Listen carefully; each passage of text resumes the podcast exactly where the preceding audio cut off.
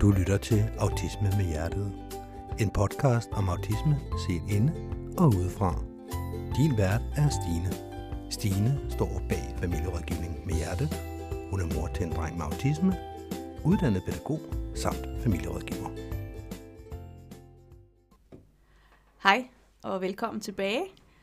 Vi går i gang med anden del af det her, det her afsnit, hvor at Morten, min mand, er med på besøg, og hvor vi taler om vores egen erfaring med det at have et barn med autisme, og vejen til, at han bliver udredt for autisme. Og sidste afsnit, eller sidste del, der talte vi om, da han var helt lille baby, da han startede i vuggestue, hvordan det gik der, da han startede i børnehave, og da han kom i 0. og 1. klasse. Og inden vi helt starter, så vil jeg jo selvfølgelig lige sige velkommen til dig, Morten. Tak for det. Og i dag skal vi så tale om, øh, jeg vil lige lave en opsamling på, hvad er de tidlige tegn på autisme egentlig, eller nogle af de tidlige tegn, hvad kan de egentlig være? Så skal vi snakke omkring, at vi havde et besøg i den nye skole, Anton skulle starte på, i gruppeordningen på folkeskolen i kommunen. Øhm, så vil vi snakke omkring den sommerferie fra han skifter fra almindelig folkeskole til gruppeordningen. Hvordan så den egentlig ud? Fordi som vi talte om sidst, så var øh, vi ret flade på det her tidspunkt og frygtede lidt, hvad, hvad sommerferien egentlig kunne indebære. Når vi har talt om det, så vil vi komme ind på øh, opstarten i gruppeordningen, og hvordan det egentlig gik, da han gik i den gruppeordning. Og vi vil også komme ind på udredning. Hvordan foregik det, og hvordan havde vi det egentlig øh, med hans udredning, og hvordan oplevede vi det?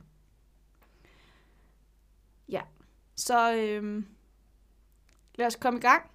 Ja. Øh, de tidlige tegn på autisme, øh, hvordan ser det egentlig ud? Hvordan kan man egentlig se øh, tegnene på autisme i de tidlige år, når barnet er lille? Og her vil jeg tage udgangspunkt i, hvad vi egentlig så omkring Anton dengang. Noget af det, det vi så, det var, at øh, han blev nemt overstimuleret. Det var det, vi talte om, at han, han øh, blev hurtigt ked af det, og han begyndte at græde, hvis vi havde været ude for mange steder på en weekend, eller hvis han gik fra arm til arm. Så reagerede han ved at græde voldsomt. Noget andet, et tidligt tegn også var for os, som vi jo kan se i bagklodskabens lys, øh, var også, at han har han havde vanskeligheder, det har han stadigvæk, vanskeligheder ved at skifte øh, og ved forudsigelighed.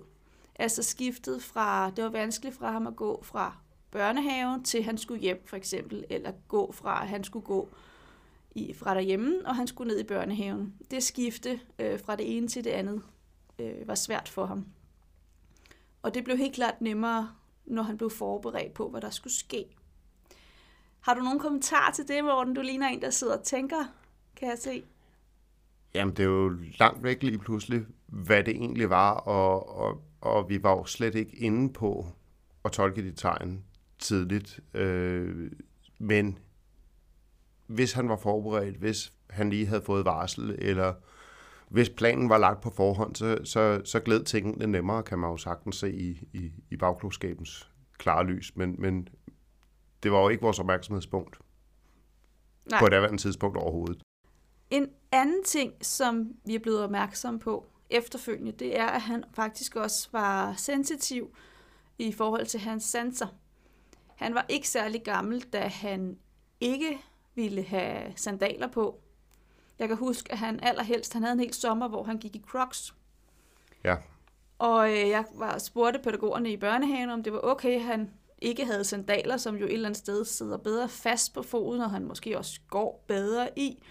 At det var okay, at han havde crocs på, fordi han, han skulle nok beholde dem på. Øhm, jeg tænkte mere det der med, når man er på legepladsen eller ude at gå tur med børnehaven, går han så og falder i dem. Men det gjorde han ikke, og det var fint for dem. Ja, så det var også en, øh, et tidligt tegn på, at sanserne hurtigere bliver, kan man sige, overstimuleret. De var særlig øh, sensitive, eller ja. Ja. Øhm, og så var der det med, at, at vi var ret opmærksomme på at skærme ham for, for synsindtryk, når han sad i barnevognen, at han ikke sad og for, fik kigget for meget og fik set for meget, hvis vi var i nogle steder med mange mennesker eller mange indtryk. Øhm, vi talte også om sidst, at han var et barn, som ikke kunne gå fra arm til arm, Ja, da han var helt lille. Det, det var overstimuleret ham simpelthen også. Så havde vi, og det er også noget, vi er blevet opmærksom på efterfølgende, nu er han lige blevet konfirmeret, og i hans konfirmationstale til ham, øh, talte jeg faktisk om denne her ting, og det var, at han dengang øh, lavede sine egne ord. Kan du huske det? Jamen, det kan jeg godt. Altså, der, der er jo mange sjove eksempler på, på ord, han, han har fundet på, eller, eller har tolket anderledes, eller øh, hvad han nu har gjort. Altså i hvert fald så har han fået nogle ord, øh, som han konsekvent brugte, og, og havde koblingen til de rigtige ord, men, men, men han brugte konsekvent de, de ord, han selv havde, havde opfundet, eller selv havde opfattet, eller selv havde, havde, havde givet tingene. Ja, altså han udtalte jo, øh, for eksempel havde han hans, øh, hans sove, nusse, bamse. Den havde vi kaldt øh, tigermis, fordi det var en tiger. Og den kaldte han i en lang periode konsekvent selv Pippi. Øh, så kunne han komme og spørge, hvor er Pippi henne? Og så vidste vi jo godt, at det var hans tigermis, og så kunne vi så kunne vi jo så give ham den. Man kunne også godt sagtens sige til ham, kan du finde tigermissen? Så vidste han godt, hvad vi talte om, men når han skulle omtale den, så hed den Pippi. Ja, Så det handlede ikke om, handlede ikke om, at han ikke kunne udtale ordet. Han lavede bare sine egne ord. ja, Øhm, et andet eksempel er, øh, på det er også, at han for eksempel på en motorcykel, han vidste godt, en motorcykel hed en motorcykel, men for ham hed, var en motorcykel altså en nysse-nysse. Og det øh, rent udtalemæssigt hænger det jo slet ikke sammen med, med, med hinanden, de to ord. Nej, Så, men dem havde han mange af, og alle de ord øh, havde jeg fået lov til ham til hans konfirmation og lavet en tale med, en lille historie med øh, alle de ord, han brugte dengang. ja,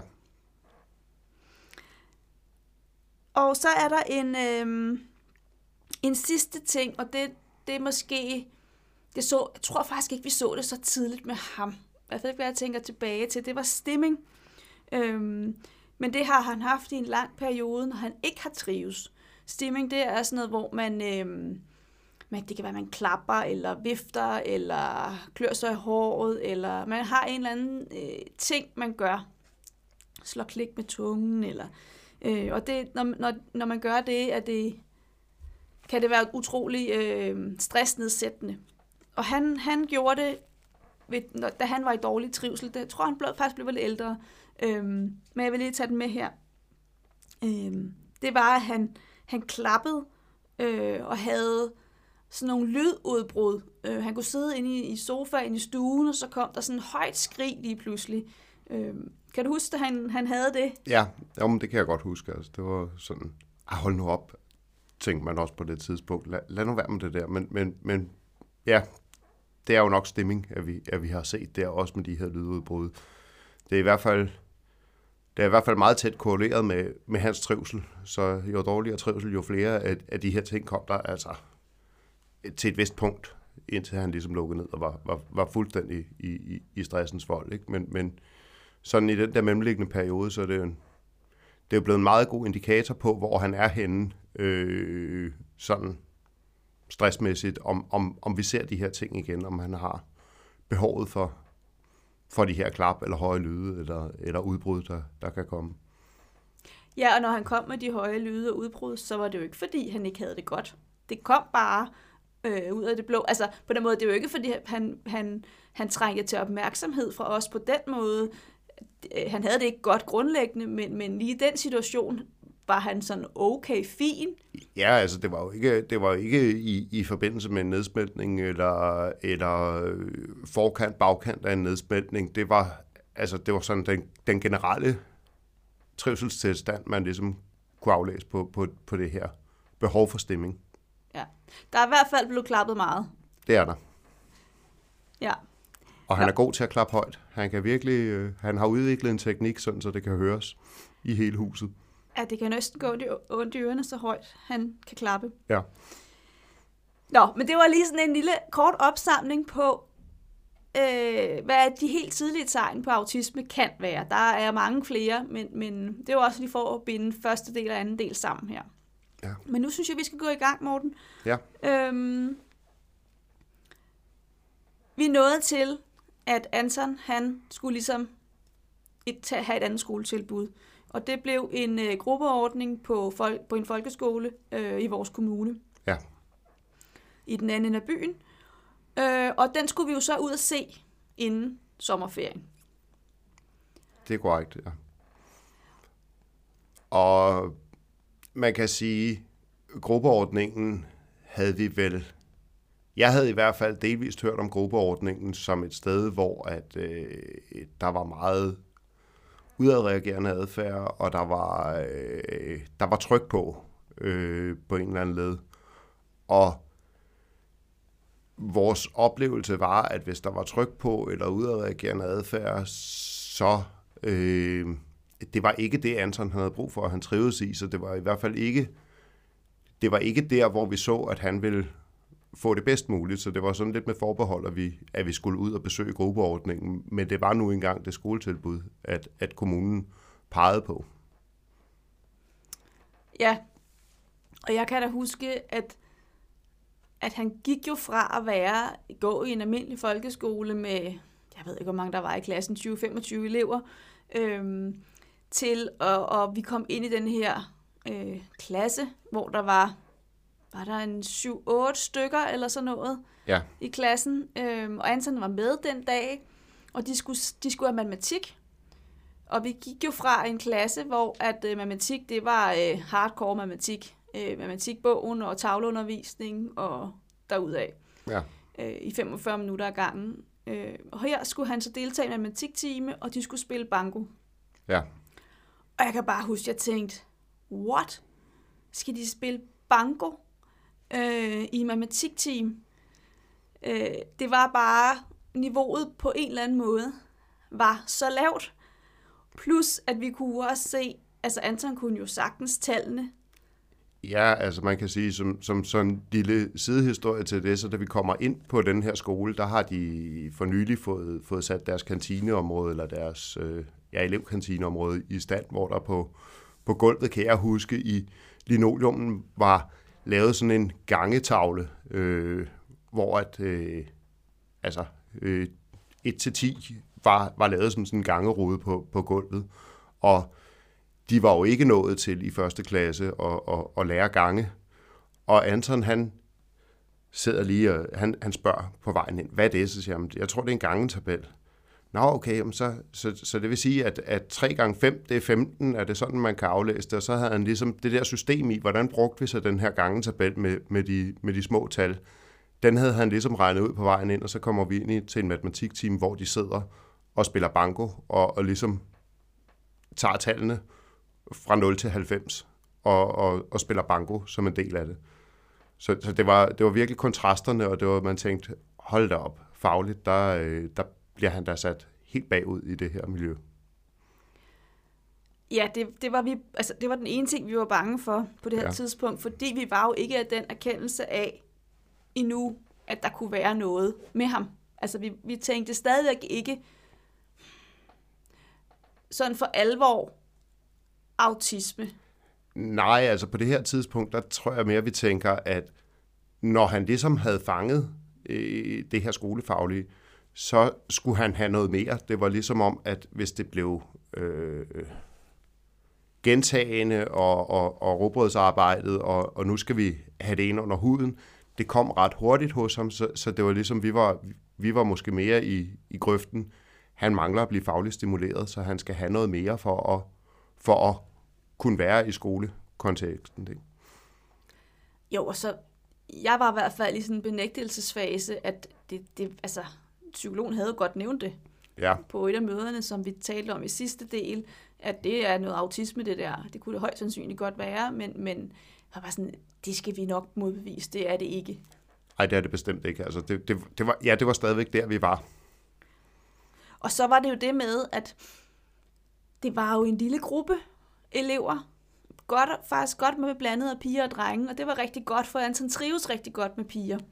Ja, altså man kan sige, at vi kom ind i en gruppe og oplevede en, en, en, en overordnet ro og oplevede øh, mange rolige piger og et par meget rolige drenge. Så på den måde, så kan man sige, vores frygt i forhold til, til, et, til et miljø, hvor at, øh, det var ADHD, der ligesom øh, galopperede og udadreagerende øh, adfærd, der ligesom var dagligdagen.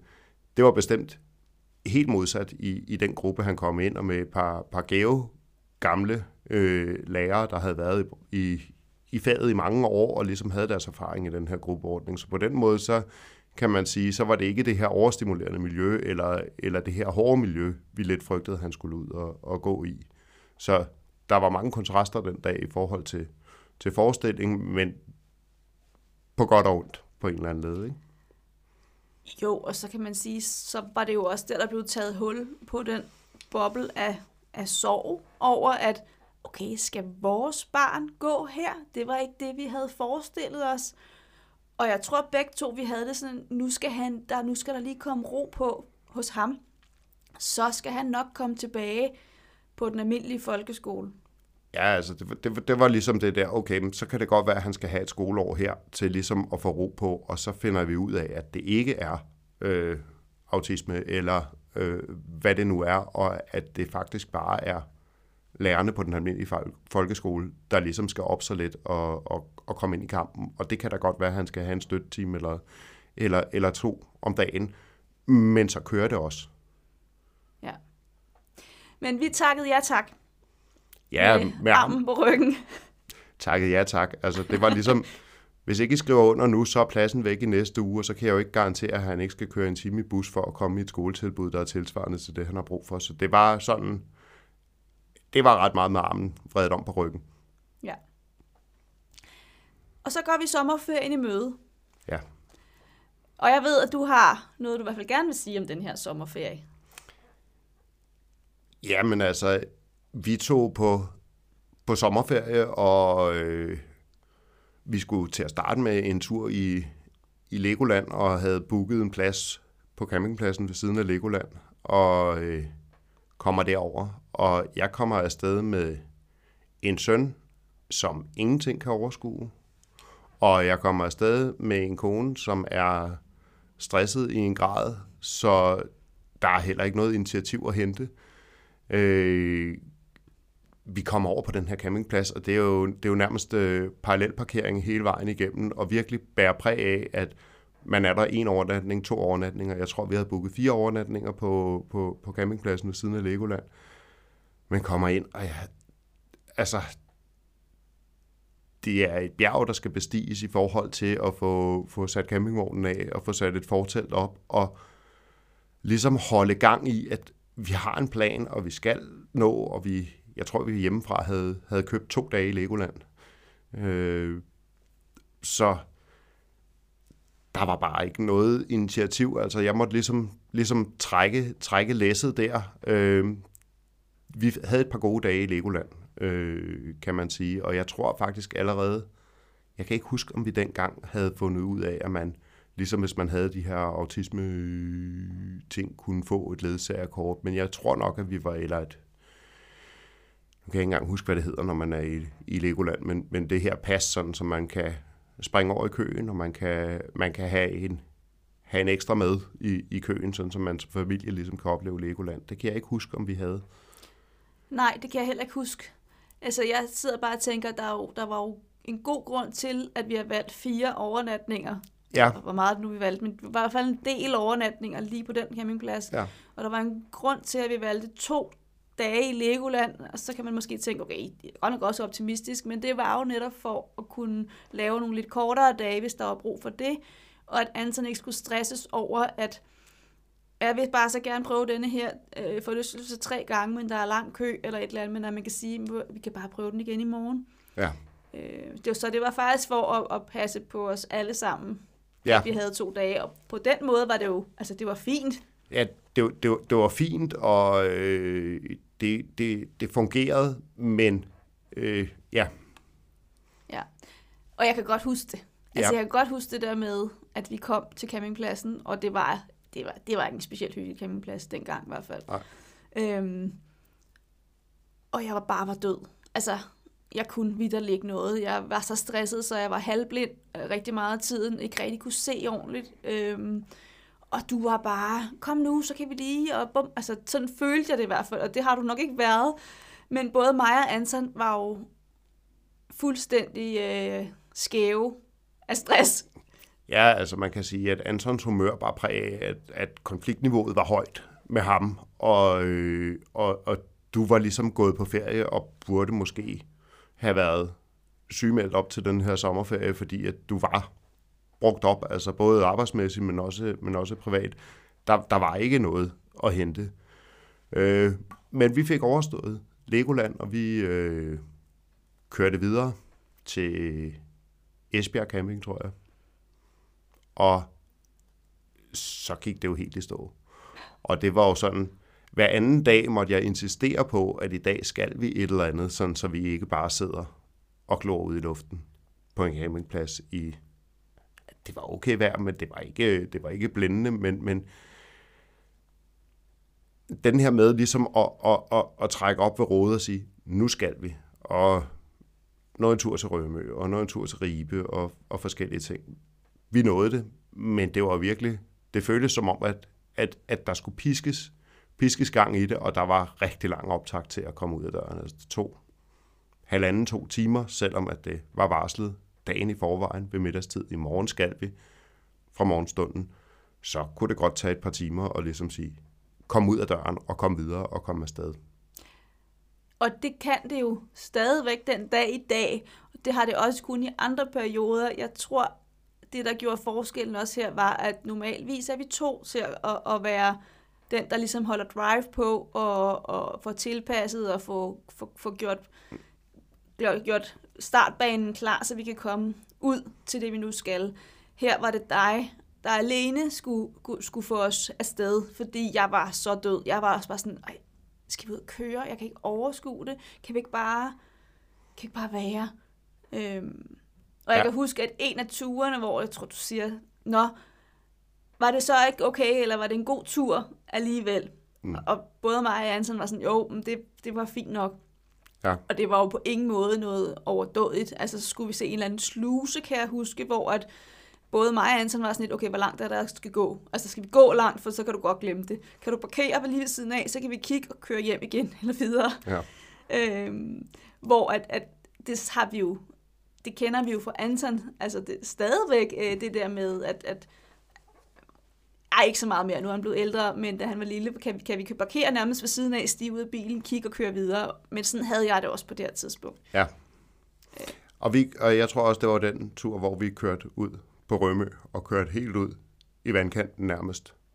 Og hvor at øh, begge drenge hoppede i vandet, og de skulle i hvert fald ud og bade i 17 grader og stiv vestenvind og, og regn. Og så da vi skulle derfra, så sad bilen fast. Der var heldigvis nogen, der var flinke og hjælpe med lige at få skubbet den de der halvanden meter, sådan, så vi kom ind på lidt mere fast sand. Men øh, ja. Ja, det har været en god ferie for dig. Det har været en god ferie. Nej, jeg tænker, at det er jo ikke øh, sådan en ferie, hvor at øh, flere eller en eller flere familiemedlemmer er topstresset. Det er vi er ikke ene om. Jeg tænker, der er mange familier, der har prøvet at stå i sådan en situation her, som også i en eller anden øh, grad. Jo, men det er, den der, det er den der kontekst med, at man ligesom skal vende sig til, at øh, nu glæder man sig faktisk lidt, selvom man har ferie og egentlig burde lade op i sin ferie, så glæder man sig faktisk til at komme tilbage på arbejde og komme tilbage til hverdag og ligesom slappe af i forhold til det her organisering af, hvordan får vi, får vi ligesom ferien til at spænde af. Ja. Og det, det vil jeg sige, at øh, det har jeg også lavet et afsnit om øh, i podcasten her, hvordan man egentlig holder ferie. Så det kan du høre, hvis du har lyst til det, og hvordan man egentlig kan få organiseret sig, så man får en okay ferie, vil jeg sige. Man kan også få en dejlig ferie, men, men, men lad os sætte barn tilpas, så man kan få en okay ferie. Ja. Ja. Men det var sommerferie. Ja. Så når vi efter sommerferien, og øh, Anton han skal starte i anden klasse i den nye gruppeordning. Det er sådan, at denne her gruppeordning, den ligger i den anden ende af vores kommune. og Anton han skal med en bus, en skolebus. Ja. Og det er så så rigidt, at han skal køre med den alene første dag, og en også måtte ikke køre med. Øh, og det, det var jo på en eller anden måde, synes jeg i hvert fald, enormt angstprovokerende at skal sætte sit barn i den her bus, og så hej hej, vi ses på skolen, for så kørte vi i bil efter bussen, og så øhm, mødtes vi på skolen, og hvor lærerne stod tog imod ham og tog imod os. Ja. Ja, og han starter, og det går jo et eller andet sted meget godt. Altså, Jamen, det går, det går faktisk, øh, faktisk ret fint til at, til at starte med, og han, han får ro på, og han får, får pillet stressen af, og de er jo altid to, nogle gange tre på i sådan en gruppe til at undervise. Der er to lærere og to pædagoger tilknyttet den her klasse med, med syv otte elever. Så, og det er de samme ansigter, og det, jamen det kører, og han trives i det.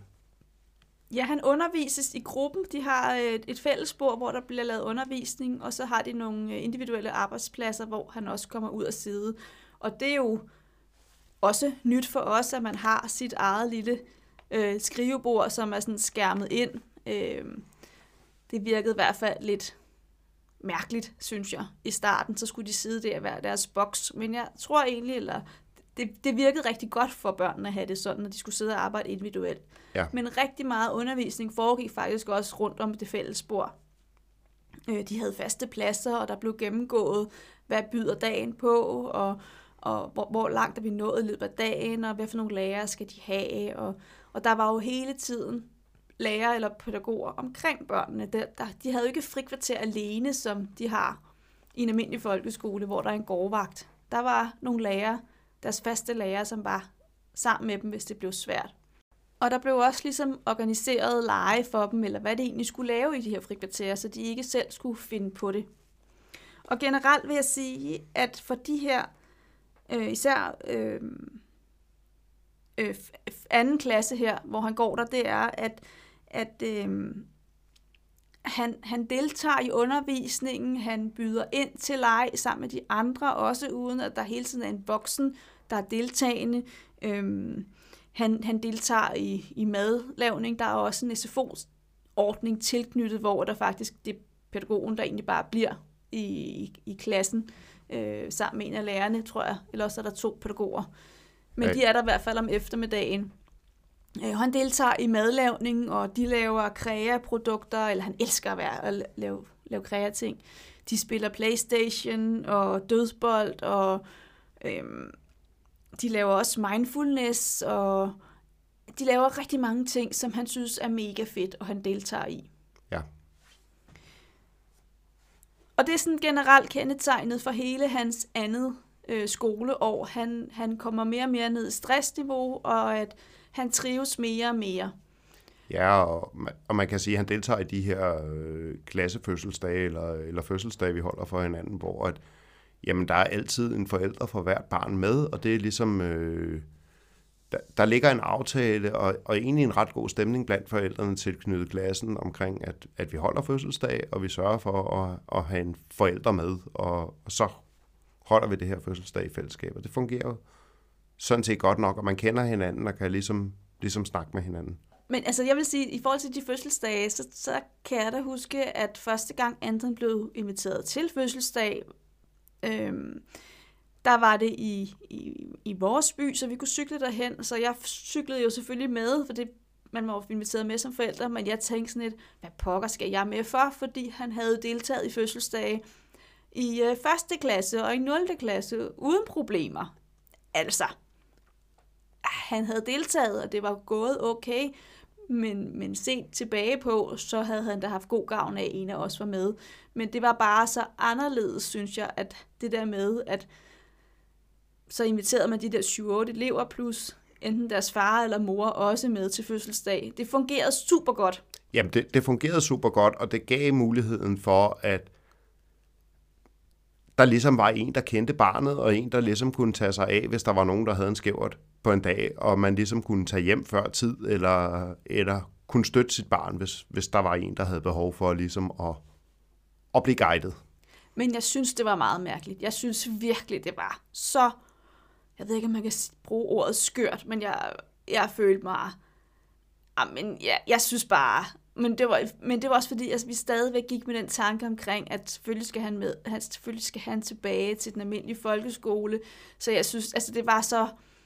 Jeg synes, det var så mærkeligt. Ja, altså man kan sige, at der var nogle, der var nogle forældre, som havde haft børn sammen i 0. og 1. klasse, som ligesom, ligesom satte en ramme op for, at, at der var en forælder med til hvert barn, og det var ligesom forventningen. Det, det blev ret hurtigt øh, gjort klart over for os, at det var forventningen, så det bakkede vi selvfølgelig op om, og ja, det var underligt at tage afsted første gang og anden gang til, til det her fødselsdag, hvor man skulle med som forældre, fordi det havde han jo ligesom mestret og kunne. Men det gav på en eller anden led også noget kendskab til hinandens børn, det gav noget kendskab til de andre forældre.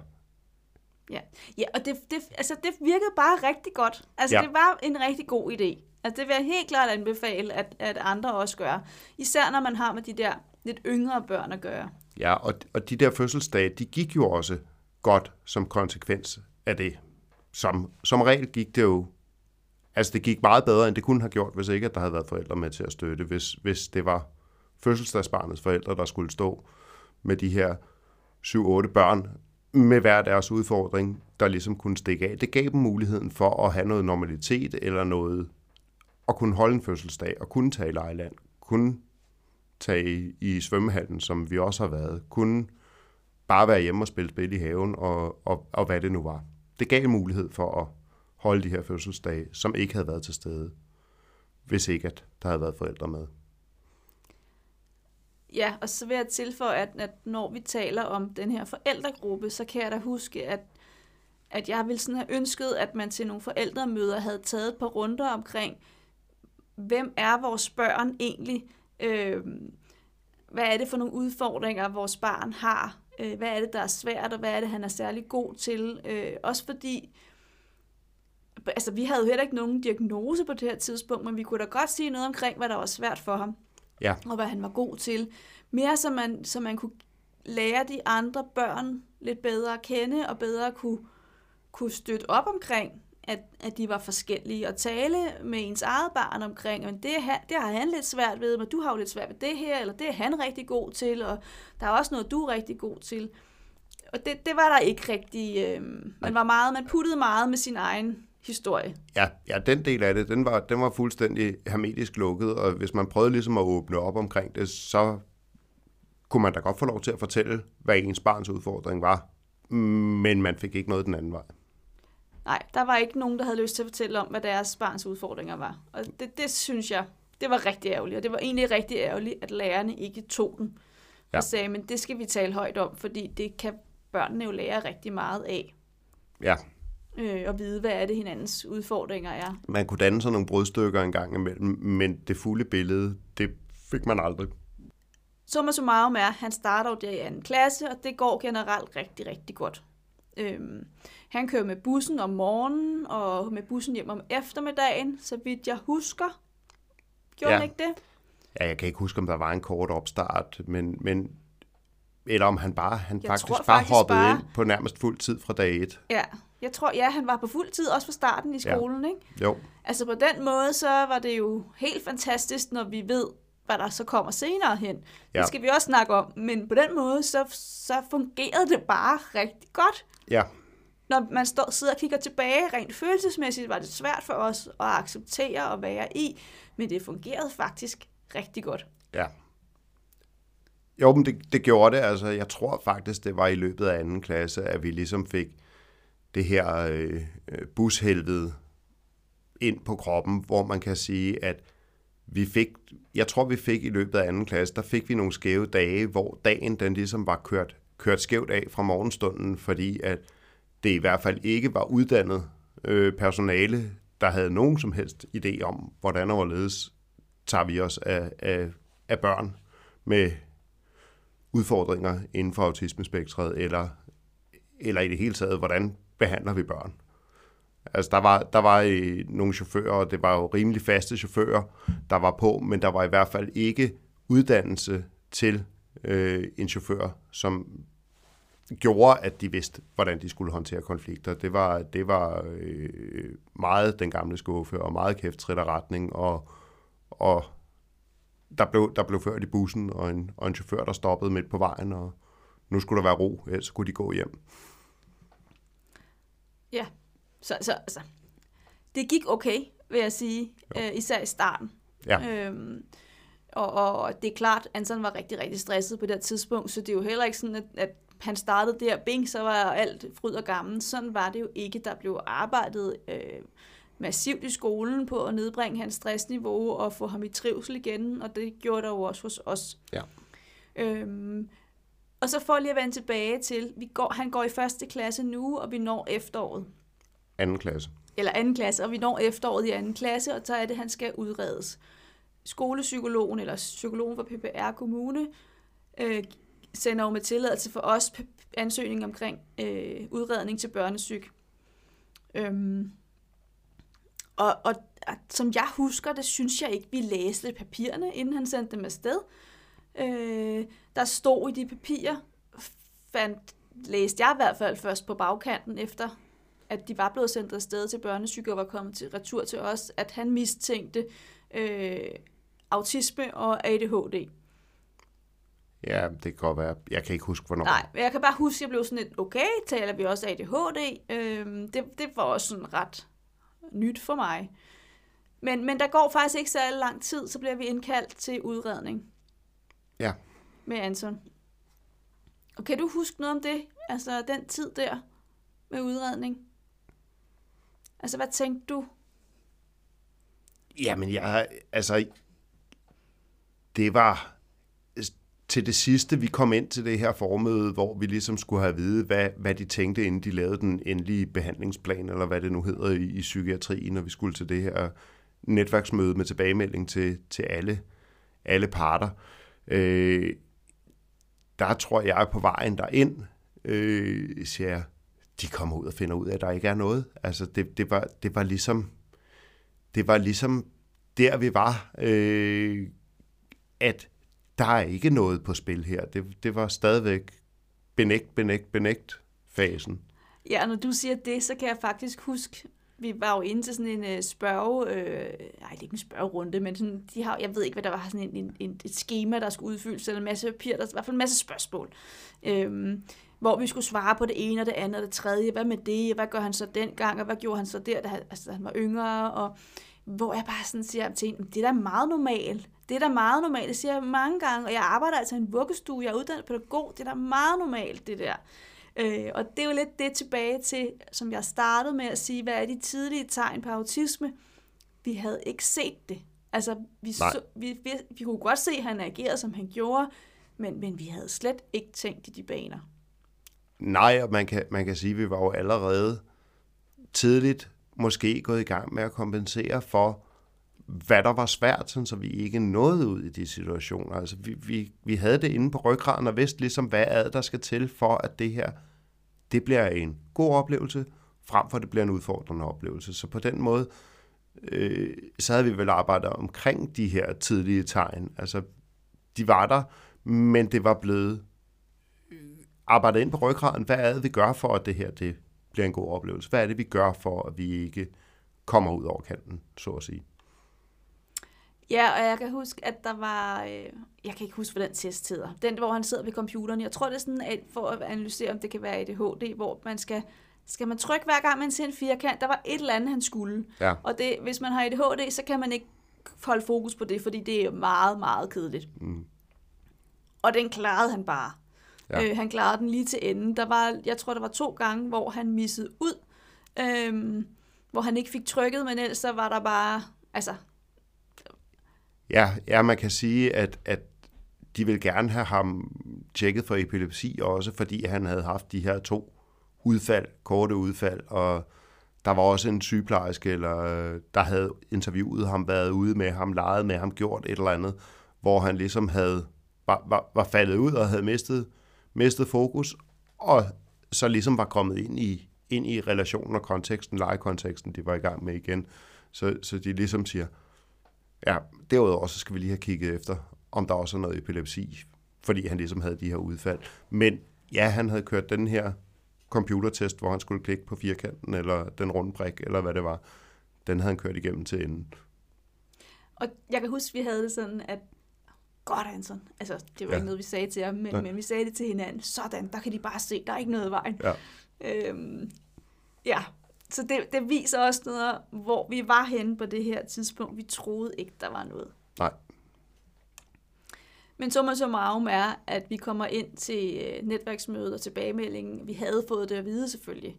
Ja. Øhm, at, at det her, det, øh, det var autisme. Og du forklarede det så fint sidst, hvordan de egentlig forklarede os det, det med, at de ligesom startede oppefra, fordi han har jo GUA. Ja. Dengang diagnostiserede man inden for forskellige øh, øh, typer af autisme. Ja. Øhm, vil du fortælle det igen? I, Altså, Jamen altså, de, de, de gik jo ned igennem kategorierne, og han, og han, han står ikke, et, han er jo ikke udfordret på alle, alle tre ben af, af triaden der, og øh, der er nogle ting, der er svært for ham, og så er der nogle ting, der er normalt for ham, eller ikke er svært for ham, som, som falder ham let, og man kan sige, øh, tegnene på autisme har vi, har vi og de professionelle omkring ham ikke set øh, set tidligt. Det kan godt være, at vi på bagkanten kan sige, jo, vi har set nogle tegn, men de har måske ikke været tydelige nok, så det vil sige, det er ikke infantil autisme. Og så kommer vi ned igennem. Han har ikke en decideret særinteresse, han har holdt fast, eller har haft særinteresser, han har holdt fast i igennem længere tid. Så falder man uden for Asperger, så falder man udenfor, og så lander man nede i, i, i den her, det var i hvert fald forklaringen, vi fik under udredning, så lander vi nede i den her gennemgribende udviklingsforstyrrelse anden. Og øh, man kan sige, øh, der er nogle ting, han har, han har rigtig nemt ved, og der er nogle ting, han har, han har det sværere med, hvor, hvor man kan sige, hans forestillingsevne er, er på nogle parametre udfordret, og hans forarbejdningshastighed er ikke specielt høj, og det, og det kan man sige, det er der, hvor at han kommer til kort, fordi at der er bare det tager bare lidt længere tid med at forarbejde indtryk og ligesom komme til konklusionen af, hvad det, hvad det er, vi skal gøre. Og øh, så lander han i den her. Ja, noget af det, de sagde derinde, var jo, at hvis I går hjem og googler det, så vil I støde på, at GUA også er ofte er for, i forbindelse med psykoser. Ja, Og det skal I ikke tænke på. Det er ikke der, vi er. Øhm, og nej, det er det vel måske ikke, men det hælder også rigtig meget op af, af, af noget følelsesmæssigt, som er rigtig svært, som roder rundt ind i ham. ja, og man kan sige, hvis ikke vi passer på ham, så kan man da ikke spå om, om ikke, at, at vi kunne lande der, at han, at han kunne blive psykotisk. Så der skal virkelig passes på ham, og hans nervesystem, og hans følelsesliv. Og det, det, det er der, hvor at, det er jo der, hvor vi altid har reguleret, og altid på en eller anden led har skruet, når, når hans frustrationsniveau bliver for højt. Og øh, ja, men, men, men de sagde, hvis I går hjem og googler, der er andre steder, hvor man udreder med GUA, hvor det typisk er, at der er en psykose, eller der er tegn på psykose øh, koblet på. Det er ikke det, vi bruger GUA-diagnosen til, når vi udreder her på øh, hovedstadens, eller region hovedstaden. Så det var, det var ligesom, den gav de os med ud af døren. Ja. Ja, og det lagde jeg ret hurtigt på hylden. Det bed jeg ikke som sådan at mærke i. Det er ikke noget, jeg har gået og bekymret mig om. Men, men, men efterfølgende, og det kommer vi også til at tale om, da han havde det rigtig, rigtig dårligt, altså, så kunne jeg da godt se, at det kunne gå hen og blive, altså, hvis ikke vi passede meget på ham. Ja. Øh, og det jo betyder også, at vi i hverdagen, og det har vi jo altid gjort, været meget bevidst om, og stressende sætte ham og hele tiden lave energiregnskabet i, hvis vi gør det og det, hvis han gør det og det, så skal vi have indlagt nogle pauser og noget tid til at, at, at øhm, få energien øh, fyldt op igen. Ja. Men jeg kunne egentlig godt tænke mig at, at tale om, fordi nu taler vi om hans udredning, men at tale om, øhm, hvad er det, hvad er, hvad er det, der er svært for Anton? Hvad er det, hans behov er, hvis vi taler hans diagnose? Fordi det kan, altså, der er rigtig mange når man ikke kender ham, som, når, og de møder ham, kan finde på at sige, øh, det har jeg hørt mange gange, det ved jeg også, du har hørt mange gange, det der med, der er der ikke noget. Eller man skulle da ikke, nej, det kan ikke passe. Jeg har da aldrig set Anton gøre sådan og sådan, blive vred, eller... Øh, så, så, så han kan virke så upåfaldende. Så hvad er det egentlig, der er så svært ved ham? Er det bare noget, vi går og finder på som forældre, eller hvad er det? Jamen, det kan man jo stadigvæk en gang imellem komme i tvivl om. Er det noget, vi bare finder på? Men hvis man så tager spadestikket dybere og tænker så om, så kan jeg sige, nej, det er ikke noget, vi bare finder på. Øh, det er, hvis ikke, hvis, det er godt nok svært at, svært at lige sætte på, hvad er det, der er, der er så svært for Anton?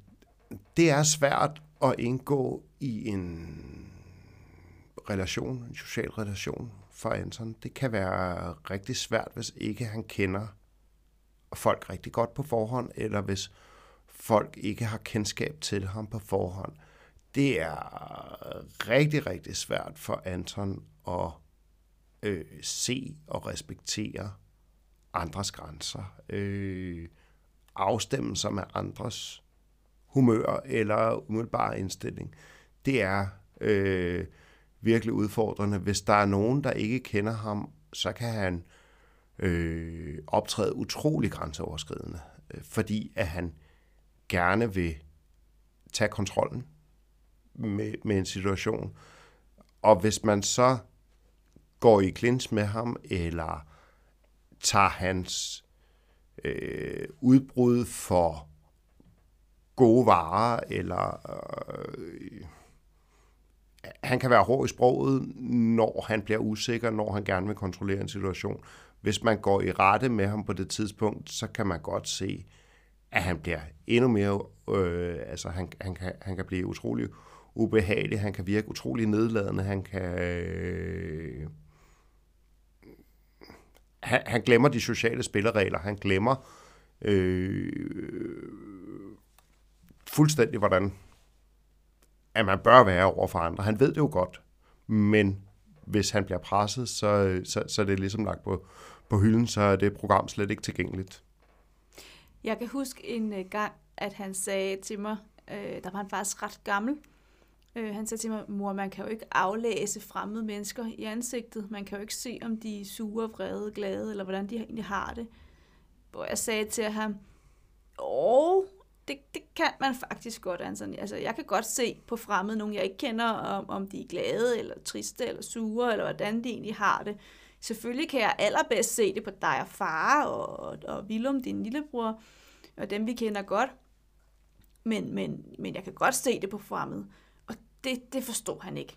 Altså, der, øh, der, jeg skulle virkelig sige det nænsomt til ham, fordi det, det talte slet ikke ind i noget, han kunne genkende nej, hvis, på nogen måde. Nej, hvis ikke man kender dem, så kan man jo ikke se, hvordan de har det. Nej. Altså, det, det, det hører man jo ofte. Eller det ved jeg ikke, om man ofte hører for ham, men, men, men, men det er ligesom, det er gennemsyret af de udfordringer, han møder i livet i hvert fald, at, at det her med at afstemme sig med andre, og det her med at aflæse andre, det kan han ikke. Ikke, Nej, ikke hvis ikke han kender dem rigtig godt.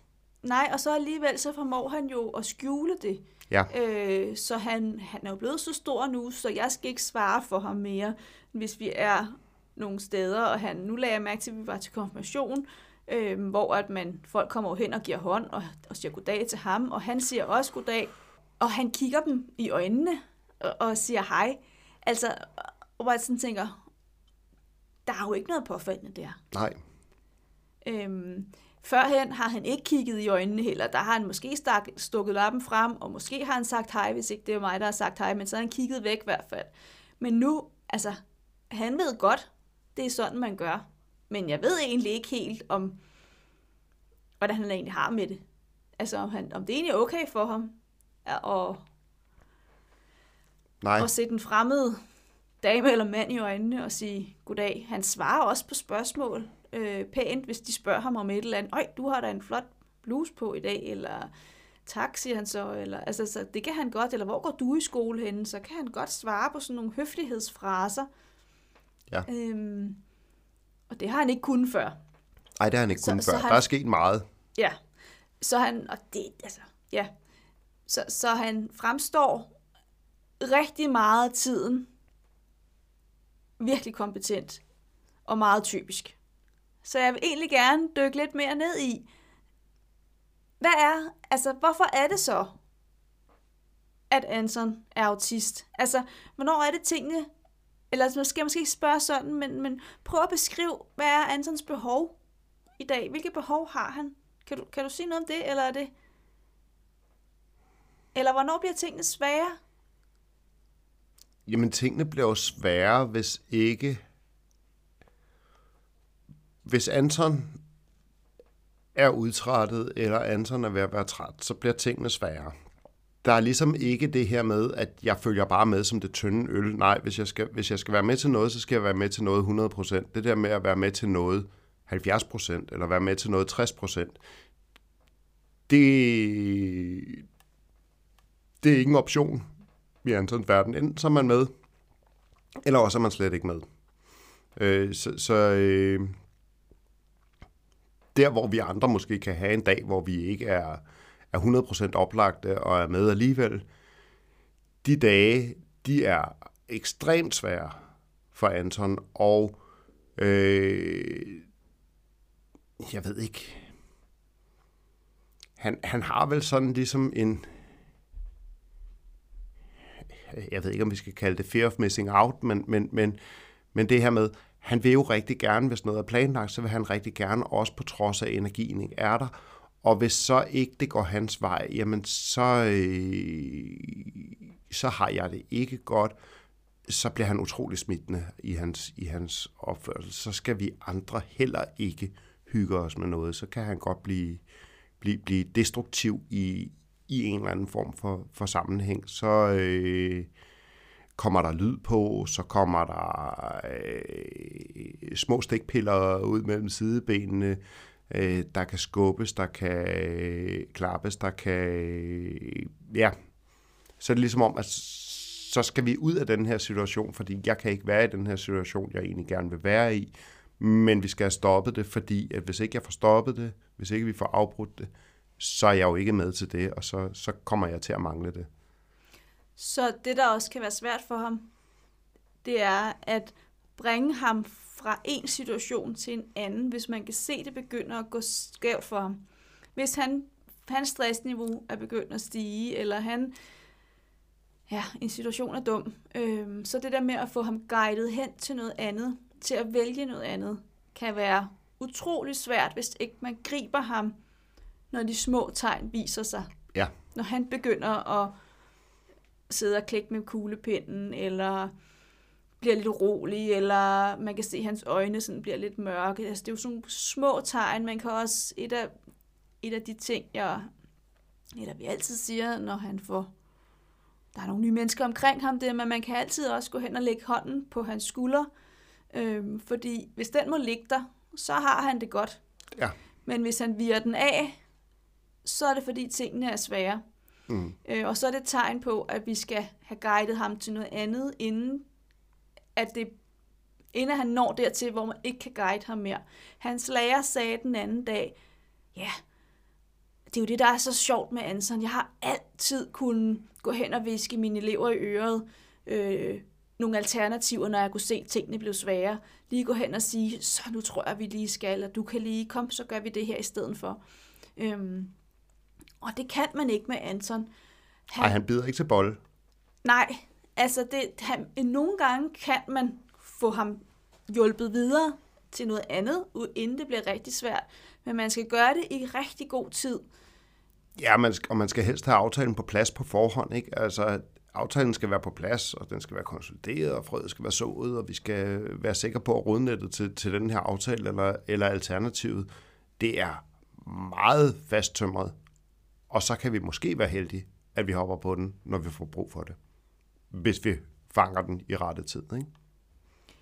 Ja, man kan ikke bare aflede ham og sige, kom, skal vi ikke hellere køre en tur, eller sådan noget. Det kan man godt, hvis man når det i tide, inden ja. at Anson på en eller anden måde gror for fast i den dårlige situation. Ja.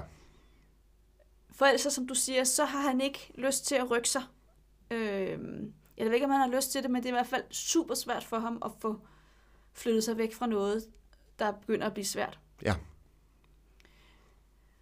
Og det er jo også der, hvor vi forældre, os to, er på mega arbejde. Især da han var yngre, øh, også i forhold til spejder, når du er med som spejderleder, i hele tiden at, at fornemme, hvad er hans humør, hvad er hans stemning, har han brug for, at vi laver et skift. Øhm, du havde et super godt eksempel. Øh, I var på sommerlejr sidste år hvor, med spejderne, hvor du var med som medleder eller som hjælperleder. Øhm, og det var jo helt klart for at være lynafleder for Anton og få guidet ham igennem, fordi sådan en sommerlejr på flere dage, det er altså noget, der er energikrævende, og det, det er jo også for alle os andre, jo. som er afsted. Det er jo ikke kun ham, men det kræver ekstra meget af ham. Og, der, og det betyder så også, at du skal hele tiden lure, hvor er han henne. På den her sommerlejr sidste år, der cyklede I til sommerlejren, og da I så kom frem, så skulle øh, de unge mennesker også sætte telt op. Ja. Vil du fortælle lidt om, hvad, hvad, hvad det betød egentlig? Ja, men altså, det var jo hele gruppen, der var afsted på, på sommerlejr. Øh, mini og mikro og de allermindste juniorer og, og, og tropspejderne, som er den ældste gruppe af dem, der var med, og, og Anton var, var på det tidspunkt tropspejder. Vi kommer afsted på en rigtig god sommerdag, og de har cyklet, jeg ved ikke, 35-40 kilometer, og inklusiv omveje, fordi de også lige har været faret vild i, i, i et skovstykke. Anton har godt nok haft, øh, haft Google Maps kørende på telefonen, så han har haft en rimelig idé om, hvor de skulle hen, men, men har overgivet sig til at køre nogle wise. De har, de har været kørt lidt alternativ rute i forhold til, hvad vi havde regnet med, og virkelig nogle bakkede øh, skovveje ned på, ned på Midtjylland. Og de kommer frem og er øh, godt brugt efterhånden.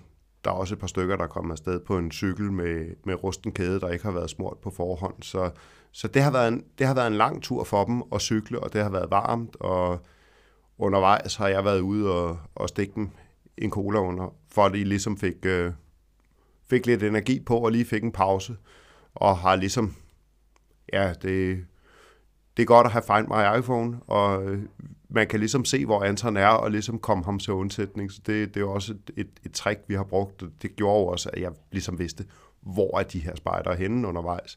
Så jeg kunne køre ud og ligesom møde dem et sted og sige, okay, I trænger til en solvand nu, ligesom for at give dem, give dem lidt ro på. Men de kommer frem til lejren, og øh, skal have sat telt op. Og øh, øh junior, juniorspejderne, de er i gang med at sætte deres telt op, og mini mikrospejderne er i gang med at sætte deres telt op med hjælp fra deres ledere og sådan noget. Og de her tropspejdere, de er bare... Og det er de ældste spejdere. Det er de ældste spejdere. Ja. De har også cyklet som de eneste cyklet ned til den her lejr, øh, og har deres cykler med, og de har været ude i varmen, og er ved at koge helt op, og stemningen, den... Øh, den bliver dårligere, og der er, de begynder at snære hinanden og sådan det ene med det andet. Og, og der på et tidspunkt må jeg sige, okay, nu er der time out, nu går vi ned i, i Skovsøen her ved Avnstrup, og så øh, skal vi have en badetur, inden vi skal slå teltet færdigt op. Og øh, vi skal ikke være med til at bygge spisebord, før når vi lige har været nede og bade og haft den her pause. Så de ældste spejdere, de får en pause på en times tid, hvor vi går ned og, og bader og lige får hjernen væk fra, eller får, får fokus væk fra, fra det her øh, varme og, og arbejde, der lidt driller. Men som jeg også husker det, da du snakkede om det, var også, at de andre spejder kunne måske nok godt have sat det telt op. Jamen det, det, kunne, de, det kunne de andre spejder nok godt, så nogle gange, så kan man sige, at så øh, flytter jeg. Altså det, det, det er nogle gange nemmere at flytte den resterende gruppe, end det er at flytte Anton, hvis, hvis der skal ske noget nyt. Ja, så får du alle til at gøre noget andet. Ja så det kun er Anton, der, der skal noget. Ja. Øhm, ja. Så, så det, med det, lidt mere flytte konteksten, sådan så han ikke bliver, bliver udstillet og bliver speciel, eller, eller kommer udenfor. Og det er selvfølgelig, altså, det er jo noget, hvor man justerer øh, på en eller anden led skjult, fordi det skal jo ikke være tydeligt, at vi gør det for Antons skyld. Det skal ligesom være, okay, nu gør vi det for alle skyld. Og så mens vi gik ned og bade, så fik vi også en snak om, at når det så var varmt, og man havde arbejdet længe, så kunne der godt nogle gange falde nogle fingre af panden. Og hvor de lige så, lige så fint, de andre spejder også siger, ja, men der er jo ikke noget i det. Vi, vi mener det jo ikke. Og der, og der var der flere af dem, hvor der var faldet nogle fingre af panden. Men, men det, var ved, det var potentielt en situation, der kunne eskalere til, til en kæmpe konflikt. Ja, og som jeg hørte, nu kender jeg jo Anson rigtig godt, at de fingre, der er røget panden, er helt klart også kommet fra hans side af, tænker jeg. Så du har godt kunne fornemme, hvis ikke det her skal løbe helt i sp- altså fuldstændig ud, hvor at Anton er svær ved at forvente igen, og han kunne måske blive meget vred eller få en nedsmætning, så skulle du gøre noget andet. Ja. Øhm, jo, jo, det var det. Altså, der, der, skulle ligesom, der skulle ligesom et sceneskift til, og det var så hele troppen, den gruppe Anton er en del af. Vi laver et sceneskift og går ned og bader her, og så må telt være telt, og så får vi gjort det færdigt, når vi, når vi kommer op igen. Ja. Og der kan man sige, der er du jo også med som den her lynafleder, hvor man som andre ledere på sådan en gruppetur godt kunne have sådan et, ah, det kunne troppen da godt lide, kunne de så ikke også lave aftensmaden, fordi det er jo dem, der er de store, hvor du godt kan fornemme, nej, det kan, jo, det kan nogle af tropspejderne måske godt, men Anton kan ikke. Øhm, så hvis Anton ikke skal, hvad skal hans opgave så være i det her tilfælde, uden man kommer til at udstille ham? Ja. Så der, der er du hele tiden på arbejde i at finde en opgave. Enten så skal troppen slet ikke lave aftensmad til hele gruppen, som de andre ledere godt kunne tænke sig, eller også så skal du finde en lidt mindre opgave til Anton og eventuelt den anden, som de kan få ordnet imens, som du ved kræver mindre energi af ham. Ja, Ja. Så det er det, er det med hele tiden at få aflæst, hvor er Anton henne.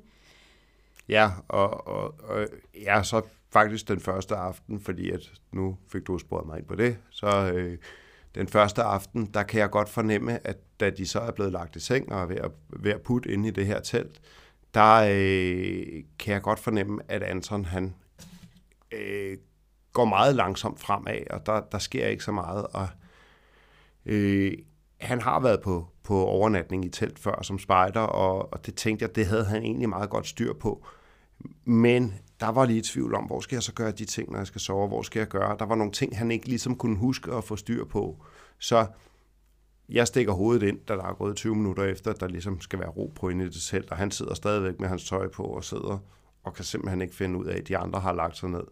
Og så, jeg ved jo ikke, hvor jeg skal have. Og så måtte jeg også ligesom, okay, hvis du lægger de ting ned i dit soveposylster, så ved du, hvor de er i morgen, og hvis du gør sådan her, og sådan ligesom hjælpe ham med at få organisering på, okay, hvad er det så, hvor er det mine ting skal være, sådan så jeg kan finde dem, når jeg vågner i morgen, fordi at det var ligesom, det var ukendt, og det havde jeg ikke været opmærksom på, at, at han ikke havde styr på. Nej, så der får du også luret, hvor er han henne, og hvad har han egentlig brug for i den her situation. Ja, uden at få udstillet ham over for de andre. Ja. ja. Og det gør du jo af mange omgange på sådan en tur, også i forhold til, de var ude og sove i shelter i en overnatning, hvor, at, hvor du jo også får undervejs ligesom guidet til, hvad skal shelterturen bestå af, Hvor- hvornår skal I lave mad, og hvad skal I lave, og hvor, altså, det er jo sådan hele tiden få lagt de der trædesten ud til ham, så han ved, hvad der skal foregå, uden at, det, at nu skal du høre, Anton, det kommer til at ske det og det og det, men det bliver sådan en kollektiv besked i, det her det er jo rart at vide, når man er tropspejder. Ja. Øhm, og så er der garanteret masser af dem, der sagtens kan uden denne her rart at vide info, men, men, men Anton kan ikke. Nej, det er det. Og så har jeg lige lyst til at, at, at, at snakke om, at der er jo også nogle situationer, altså der er jo nogle situationer i skolen, hvor han kan sidde og lave, matematik øh, i hans nuværende skoletilbud i et kvarter, og så er det ligesom, så er han brugt op på det. Ja. Og, og så er der andre at han kan spille rundbold, eller øh, være med til at bygge shelter, som de har gjort i skolen. Det kan han være med til ret kort vej, måske. Mm. Og så er der andre situationer, hvor han kan være, han er i praktik hos en landmand, hvor han kan køre på i nærmest 12 timer i streg. Nej, måske ikke helt, men, men, men, men rigtig, rigtig lang tid. Og komme hjem og være i så meget overskud og trivsel, så han, så han også bare siger, jeg tror lige, jeg smutter i bad. Hvor man tænker, smutter i bad? Du har været afsted så lang tid. Det er da fedt, du har overskud til det. Men, men tænk, at du, du magter det. Ja, Så, så han er også på den måde i hver sin ende af skalaen på nogle tidspunkter også selvom han er motiveret i skolen. Det er ikke fordi, det ikke er motiveret at, at, at lege en leg i skolen, eller bygge en shelter, eller lave noget matematik, øhm, eller dansk. Så, så er hans spændvidde meget kort på nogle punkter, og på andre punkter, ja, helt fantastisk lang til han kan være i det, ikke? Jo, men han bliver jo, han bliver jo det her, hvis, det her, hvis vi indgår flere i en kontekst, så bliver han utrolig smittet af, af, af laveste fællesnævner på en eller anden led. Så hvis der er en, der har en, en, en halvskæv dag, så får Anton også en halvskæv dag, og måske så bliver den helt skæv, hvis han bliver i rettesat. Så, så, så man kan sige, at det kan gå utroligt hurtigt fra, at han egentlig, egentlig har motivationen til noget i skolen, til hvis der så er en, en klassekammerat, der har en, en skidt dag eller en øvedag, jamen så er han hurtigt til at til at spejle øh, den her sindstemning og tage den på sig, og så måske også lige øh, forstærke den en smule. Ikke? Ja, og jeg tænker også, det er jo også meget typisk, at hvis der er en interesse for noget, så kan især øh, autister virkelig fordybe sig i noget og være i noget i rigtig lang tid. Ja. Og når han er i praktik for eksempel, det synes han bare er mega fedt. Mm. Og han kan virkelig være i det længe der, der er så også den bagkant i det, eller bagside i, at han skal også, når han så er færdig med det, så, så skal der noget restitutionstid til, noget opladningstid til. Ja, det fysiske og mentale øh, har været belastet på en eller anden led, så man kan sige, det, det, han skal restituere efterfølgende. Der kan man godt mærke, at der er nogle dage, hvor han så kan, kan være lidt flad på bagkanten af det. Ja, det er ikke bare en nat søvn, og så kører vi på igen. Nej. Øh, der kan, det kan godt tage flere dage at komme, komme ovenpå igen. Jo. Og det er det, at vi er ved at lære ham, eller gøre ham opmærksom på, at det er klart, at du ikke har så meget energi i dag, fordi du var jo i gang med det her i går, og det er fair nok, at du er træt. Ja. Og vi skal huske at lægge de her pauser ind sammen med dig. Altså, vi mm. husker det, men ja. han skal også begynde at blive bevidst om, hvor vigtigt det egentlig er, selv også at få mærket efter og selv huske at lægge pauser ind, og ikke få lagt for stramt program. Ja. Og det er det, der er øvebanen i øjeblikket. Nu er han 15. Øh, ja. på, på sigt skulle han jo gerne selv kunne sige til og fra. Øhm, rent, og selv kunne lave det der energiregnskab. Ja. Ja. Der er lige en sidste ting, jeg vil runde i forhold til hans diagnose. Det er også, at øh, han har ikke øh, en, en PDA-profil, en gravafvisende profil, øhm, men, men, men det, der virker omkring PDA i forhold til at, at sætte krav, som, så, som ikke er et krav, det er noget, der virker rigtig godt på ham. Vil du sige noget om det? Jamen altså, øh, han, de her, de her skjulte, skjulte henvisninger til, hvad der skal, den her skjulte forberedelse, hvor at, øh, vi kan have en dialog, vi kan godt have haft dialogen, men nu er Anton til stede, så har vi dialogen omkring forberedelse om noget, der skal ske i næste uge, øh, for at så, så frøet, eller, eller øh, henvise be, hans bevidsthed på noget, han muligvis ved i forvejen, eller noget, han hører for første gang, at vi ligesom tager den der snak lidt hen over hovedet på ham, øh, sådan så at det ikke bliver påduttet ham, men at det er ligesom en snak, vi har, hvor han kan lytte med og, og, og få den forberedelse. Det virker rigtig godt i forhold til ham. Øh... Så det kunne være sådan noget med, at du fortalte mig, og vi skal lige huske i morgen, at øh, der kommer øh, Peter, som hans, hans lærer. Han kommer først klokken 9.30 og henter. Ja. Og det, det, øh, det, det, det ved jeg godt. Ja. Men det er for indirekte at fortælle Anton, det er sådan her planen er i morgen. Ja, eller at det er en anden, der kommer og henter i morgen, ja. eller hvad det nu hvad, er. Ikke? Hvad, hvad, hvad der nu kunne være planen. Ja. Mit klassiske eksempel, øh, som jeg bruger rigtig ofte, det er, at øh, dengang han kørte med taxa i skole, der når vi også til, men han har også haft taxakørsel. Øh, når taxaen kom op foran en, øh, huset, så for ikke at sige til ham, nu er taxaen der, nu skal du gå ud og tage tøj på og afsted, så øh, fik jeg ligesom, det, det, kunne, det ville han helt klart opfatte som et krav. Øhm, så sagde jeg i stedet for, åh, oh, du skal køre med en Mercedes i dag, eller det er en lysegrå bil, der, hold, der er en lysegrå taxa i dag. Ja. Øh, på den måde fik sagt indirekte til ham, nu er taxaen der, så nu skal du tage afsted. Ja. Ja, men det, det, det er sådan... Ja, det er den måde, det kører på, og det, det er den måde, det virker allerbedst at ligesom få introduceret nye ting, og lige tage en føler på, hvor vi er henne, og, og, og, og få snakket om det helt uformelt, og helst uden, at han er med i, med i samtalen, eller informationsflowet.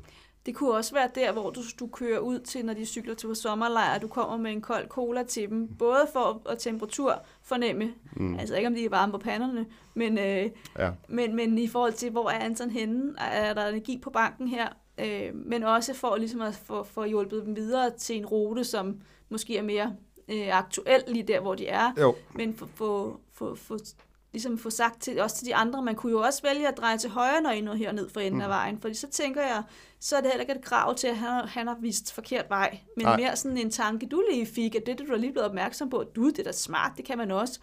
For Jo. så kan de andre også være med til at gribe den i gruppen, ja. altså blandt spejderne der, og så øhm, på den måde Ja. Få lagt nogle trædesten. Mm. Har du mere omkring Anton? Nu har vi snakket rigtig meget om hans diagnose, og hvordan det kommer til udtryk. Ja. Mm. Nej, det tror jeg, det tror jeg ikke, jeg har nu. Nej. Jeg tænker, at vi øh, har lang tid nu, hvor vi skal snakke, så der, hvis der kommer noget mere, så, så bliver det puttet ind der. Men det er vel en meget god afrunding på Ja. Anton. For så tænker jeg nemlig, at vi skal, vi skal, vi skal, lige, vi skal lidt videre, og vi skal tale omkring hans, hans sidste tid i gruppeordningen. Fordi det er desværre ikke den sidste skole, Anton ender på i hans folkeskoletid. Nej. Øh, det er langt fra. Øhm, så det vi skal tale om nu, det er, at øh, altså hans første år i gruppeordningen, hvor han går i anden klasse, generelt går rigtig godt. Ja, altså man kan sige, da han, da han øh, går i anden klasse, der er jo øh, inkluderet i gruppeordningen, der er inkluderet, at man har den her SFO. SFO-del med de øh, pædagogressourcer, der hører til, som øh, skolen ligesom kan forvalte efter, efter bedste evne, hvornår er børnene til stede, og hvornår har vi behov for den her pædagogressource. Så der kan man sige, der er et SFO-tilbud, der er inkluderet øh, som udgangspunkt i, at man går i gruppeordning. Og øh, der er øh, en rolig øh, elevsammensætning i, i gruppen, og øh, der er ro på med det personale, der er tilknyttet gruppen. Så øh, det går sådan set rimelig godt. Der, der, der er ro på, og, og det smitter af på Anton, så, så han er han er rolig, og han er blevet han bliver mødt og, og forstået på rette vis.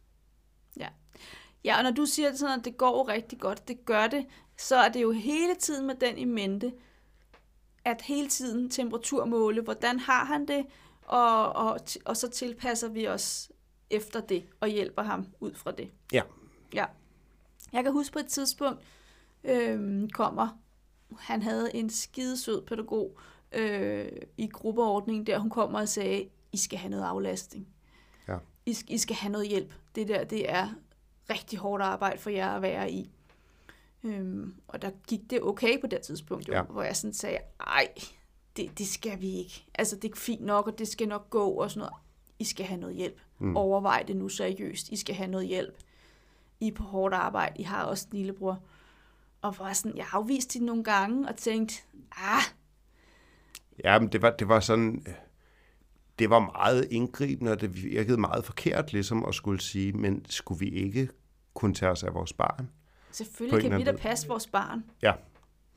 Men hun holdt, hun holdt stedet fast på en eller anden led, og øh, ja, Ja, så jeg kan ikke huske, hvordan det egentlig kom, så, kom i stand. Jamen, jeg tror, det kom i stand i forbindelse med et netværksmøde med, med vores, vores sagsbehandler, hvor at, øh, og jeg kan ikke huske, om det var i slutningen af første klasse, eller om det var starten af anden klasse, men der kom, øh, vi havde i hvert fald et netværksmøde, et opfølgende netværksmøde, eller et revisationsmøde, hvor at tingene måske øh, begyndte at, at, at spidse lidt til i forhold til, at der var kommet nye elever ind i klassen, og der var nogle skæver der fra, fra busselskabet, som gjorde, at der var nogle dage, der var skidt, hvor vi måtte hente, hente Anton øh, på skolen, fordi at han ligesom var kommet skævt fra start.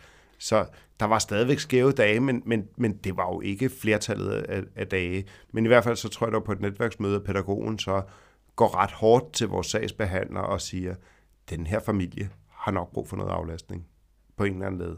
Ja. Og hvor at vores sagsbehandler så går tilbage og finder et aflastningstilbud. Ja, og vi bliver sådan, okay, altså, du bliver ved med at sige det, pædagog, til os. Mm. Øhm, og, og vi havde ret stor tillid til hende. Øhm, og så vi, vi, vi ville da godt blive introduceret i, hvad er det her aflastning for noget? Fordi det, det lyder, dengang lød det virkelig voldsomt i vores ører. Ja. Øhm, og han, hun, vores sagsbehandler, jeg kan ikke engang huske, hvem det var, men vi har Ja. også haft mange, det tror jeg mange andre forældre kan genkende ja. til. Men vedkommende, sagsbehandleren, finder i hvert fald et øh, kolonitilbud. Ja. Det hedder koloni. Øhm, som er et aflastningstilbud, hvor at Anton skulle være, han skulle hentes øh, i skolen fredag eftermiddag med kolonibussen, som Ja. så kører rundt og samler børn op i, i, i hans eller i vores område, og så kører på koloni, og så skal han så overnatte der til søndag eftermiddag, hvor han så vil blive kørt hjem til os. Ja. Og det er så hver anden weekend. Ja. Og det, øh, det lød voldsomt. Det gjorde det. Altså, jeg tænkte bare, hver anden weekend, det er ligesom et skilsmissebarn. Ja. Øh, ikke at jeg har prøvet det, men jeg tænker, okay, så, altså, det synes jeg var meget. Ja. Det skulle være væk. Men vi er ude at se det og snakke med ham, der har den kolonigruppe, han skal være Ja. på, og det er jo sådan en, altså det er jo en slags institution, kan man sige, bortset fra, at det er jo ren aflastning i weekenderne, de, de kører der. Også, ja. Der er også noget hverdagsaflastning, men det her tilbud, vi havde fået, det var hver anden weekend. Der var også en, der gik på koloni i forvejen, en dreng, som også var med til at vise os rundt, og, og det gav os der noget mere ro i maven. Øhm, Ja. omkring, hvordan det foregik. Fordi der var også en ret fast, genkendelig struktur. Ja. Og de var 13 børn eller sådan noget. Er 13 børn tilknyttet i alt, men de var jo en 10 stykker af sted ad gangen. Der var nogen, der var på, Ja. på deltid, så det, det, Og, det og var... tre voksne, ikke? En, der Jo. lavede mad, og så to, der ligesom bare om, om børnene. Og børnene var også med til at lave mad, hvis de havde lyst til det. Ja. Men, så så øhm, det takkede vi også ja tak til. Og øh, det var lige inden sommerferien. Det må være lige inden sommerferien i 3. klasse. Ja. Altså slutningen af, af anden klasse her. Ja. Øhm, det betød, at Anton han faktisk første weekend, han skulle være der, øh, var der sommerfest, så der var at sige, de, der, der kan være tre kolonigrupper ad gangen Ja. hver weekend. Der, de tre grupper skulle så holde sommerfest, og jeg tænkte bare, holy moly, det er mange nye mennesker og sådan noget, Mm. men det klarede han faktisk, og så var der en koloni til, tror jeg, en weekend ja. til, før at der så var sommerferie, sommerkoloni 10 dages, 10 dages turen. Ja. Ja, til Sverige. Øhm, og den hoppede Anton også bare med på, og var afsted i 10 dage øhm, i sommerferien. Ja. Han var lidt sur, da han kom hjem, fordi vi ikke havde taget telefonen den dag, det var i svømmehallen. Så han havde ikke fået lov til at springe fra 10 meter tårnet, men kun fra 5 meter tårnet. Mere turde de ikke give ham lov til uden særskilt forældretilladelse. Men øh, ja, han havde haft en fest og en god tur. Ja, så det der koloni, det var, altså, det var virkelig godt. Ja. Og det kunne vi jo også mærke. Hold nu op. Mm. Jeg vil klart anbefale jer det, øhm, hvis, jeg, hvis, hvis du sidder derude og tænker, aflastning, ah vel, vi kan godt klare det selv, men, men overvej det lige en gang. Øhm, det var så befriende. Ja. Det med, at ens barn havde det godt, for det havde han jo. Altså, de var ude at skøjte om vinteren, de var i svømmehallen, de var på restaurantbesøg, de var, de havde sådan en racerhal, hvor de spillede fodbold og øh, hedder det, Badminton. badminton og kørte rundt på mooncars. Der var havetraktor, så der kunne slå- blive slået græs. De lavede bål, der var køkkenhave, der var en fast morgentur. De ja. gik hver morgen. En tur i X-Jump, en tur i svømmehallen, en tur, jamen, Jamen, der var, ja, biograf, ja, hvad som helst. alt muligt, de Ja. lavede. Og alligevel, det kan jo lyde voldsomt at tænke, det, det kan mit barn ikke. Nej, men det kunne Anton jo heller ikke. Men det var jo ikke på én weekend, alt det her foregik, og man kunne jo tage med, hvis man havde lyst. Og det skal også siges, at de havde altid lavet sådan en optagsbrev, hvor de øh, skrev, hvad er det så, vi skal i den her weekend. Og der var også altid sådan et referat af, hvad foregik der så i weekenden, med gode billeder af, hvad der egentlig foregik, så man fik ro i maven som forældre. Plus Anton blev rigtig godt forberedt, og havde også mulighed for at, at fortælle om, hvad, hvad lavede I så på kolonien. Ja. Øhm, så det, det vil jeg helt klart anbefale, at øh, det skal man ikke være bange for. Vi har i hvert fald meget positive oplevelser med det. Ja. Så der gik han, og øh, det vi også oplevede var, at vi fik jo tid til hinanden, og vi fik tid til hans lillebror. Ja. Øh, som også var meget tiltrængt. Mm. Det med ikke hele tiden at skulle aflæse Anton. Og det, det lyder jo meget negativt, som om vi ikke kan lide ham, men det, det er ikke sådan, det skal forstås.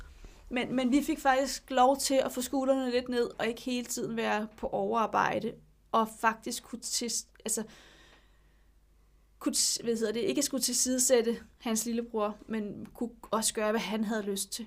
Ja. Øh, og han nød det også. Det gjorde han. Øh, I fulde drag. Så det vil jeg helt klart anbefale jer. Så det startede han faktisk op på. Og så når vi faktisk tredje klasse i gruppeordningen der, og vi når efterårsferien. Ja. Og så begynder tingene nemlig igen desværre at gå, gå, gå skævt. Jeg kan huske, at efter sommerferien, og sådan to-tre uger inden efterårsferien, tænkte jeg, det her shit, det har vi bare styr på. Det kører bare. Vi skal aldrig mere, han var stadig ikke på, på koloni hver en weekend og det, men vi skal aldrig mere ellers have, have hjælp fra kommunen af. Vi får aldrig brug for noget som helst, for det her, det, nu har vi fundet nøglen. Ja. Jeg tror, at, at vi på det tidspunkt ikke tænkte så meget på, om han skulle tilbage på folkeskole. Ikke så meget mere. Det kunne godt være, at han skulle det over tid, når han kom op i, i mellemtrin, eller, eller hvad hedder det, eller de ældste udskoling. Ja. Men, men, men vi havde fundet ro med, at nu gik han der, hvor han gik, og det gik rigtig godt. Ja. Og jeg kan huske, at jeg nemlig lige havde de der få uger, hvor jeg bare tænkte, det her, nu kører det bare. Nu prøver vi faktisk ikke have mere med vores sagsbehandler at gøre på den måde, andet end han eller hun selvfølgelig skal bevilge kolonien, men ellers så, og skolen, men ellers så, så går det jo bare. Ja. Så fint. Det gjorde det bare ikke. Nej, altså man kan sige, der skete jo flere forandringer i, i, i gruppeordningen. Øh, dels så kom der et par drenge ind, som havde været i almindelig folkeskole indtil da, og havde, nogle, havde, havde det svært der at komme ind med, med et noget andet energiniveau og et noget andet konfliktniveau, end det, der var, var set i den her gruppe tidligere. Øh, og så øh, kan man sige, den her jeg tror, det kommunale budget normaliserede øh, fritidstilbuddet i, i gruppeordningen, sådan så at der skulle til at være forældrebetaling for, for SFO-delen i det her gruppeordningstilbud, som så gjorde, at øh, fra at der var bevilget 80 SFO-pladser øh, med, med særlig pædagognummering, så var der lige pludselig 50 øh, SFO-pladser. Det var så minimumsnummering, de gik ned til. Men det betød jo, at, at der var nogle pædagogstillinger, der blev der blev sparet væk, og det betød, at der var færre pædagogtimer at putte ind i undervisningen eller øh, disponere over i forbindelse med det her samlede skoletilbud, øh, som betød, at øh, det blev bare ikke lige så forudsigeligt, det blev, det blev sværere, der blev ikke lige så stor fleksibilitet i at gøre det, der var nødvendigt på dagen. Øh, så det gjorde, at Anton kom i nogle øh, øh, kom i konfliktoptrapning, og der blev også begået nogle, nogle, nogle gevaldige øh, fejl i forhold til at udstille ham som den, der øh, saboterede undervisningen. Øh, man kan sige, øh, når, når barnet kommer hjem og, og, og kan referere, at der til de andre er blevet sagt, synes I ikke, det er irriterende, når Anton han sidder og, og larmer, sådan så vi ikke kan få undervisning, og du kan heller ikke selv holde ud, der bliver larmet. Altså det her med ligesom at, og, og, og lægge, lægge skylden på hans skuldre i forhold til, at en undervisningssituation er kørt af sporet. Og det tog han jo med, og han fik mindre og mindre tro på, at skolen rent faktisk vil ham det bedste. Ja, og man kan sige, at det er også et udtryk, jeg har brugt en del gange. Øh, det med, at han bliver kanar- kanariefuglen mm. i minen. Ikke? Han begynder at blive urolig. Han begynder at mistrives. Han begynder at sende signaler omkring, det her miljø omkring mig er ikke godt. Ja. Og han bliver meget tydelig, øh, og han, han bliver en af de første. Altså han bliver kanariefuglen, der, der stopper med at synge. Ja. Han stopper bare med at synge ved at, at blive udadfarende, udadreagerende, voldsom. Øh, Ja. ja. Så, så, så det går bare den forkerte vej. Øh, buskørsel om morgenen om eftermiddagen går også op i hat og briller, fordi det er en, det er en dårlig børnesammensætning, og der er jo ikke noget pædagogisk øh, der sker jo ikke noget pædagogisk arbejde i sådan en bus. Øhm, Nej, og, og man kan sige, selvom skolen egentlig ønskede at kunne have et ønske om at sætte en pædagog på bussen til lige at få ro på den her bus, så er det ikke en mulighed, der, der byder sig i forhold til, at man kan have en pædagog med ombord på bussen. Lidt ligesom det her med, at man som forældre ikke kan få lov til at komme med bussen første dag, fordi at det er jo kun transport af børnene. Altså det, det, det er virkelig øh, der, hvor man oplever, hvor rigidt et system kan være. Ikke? Ja. Ja, og så, nu ved jeg ikke, om det er det, vi skal snakke om nu. Det er jo selvfølgelig mig, der bestemmer det. Men nu gør vi det. Mm. At, at vi oplevede jo også, at, at det her buskørsel, altså han på et tidspunkt, hvis vi lige skal runde den af, også at han, han kommer jo hjem alene om eftermiddagen og skal selv låse sig ind. Ja. Og der, øh, der er det jo også så rigidt, det her bussystem, så han en dag faktisk bliver sat med bussen om eftermiddagen, han bliver kørt hjem, og så har han, har han ikke nøglen med. Jo, han har nøglen med.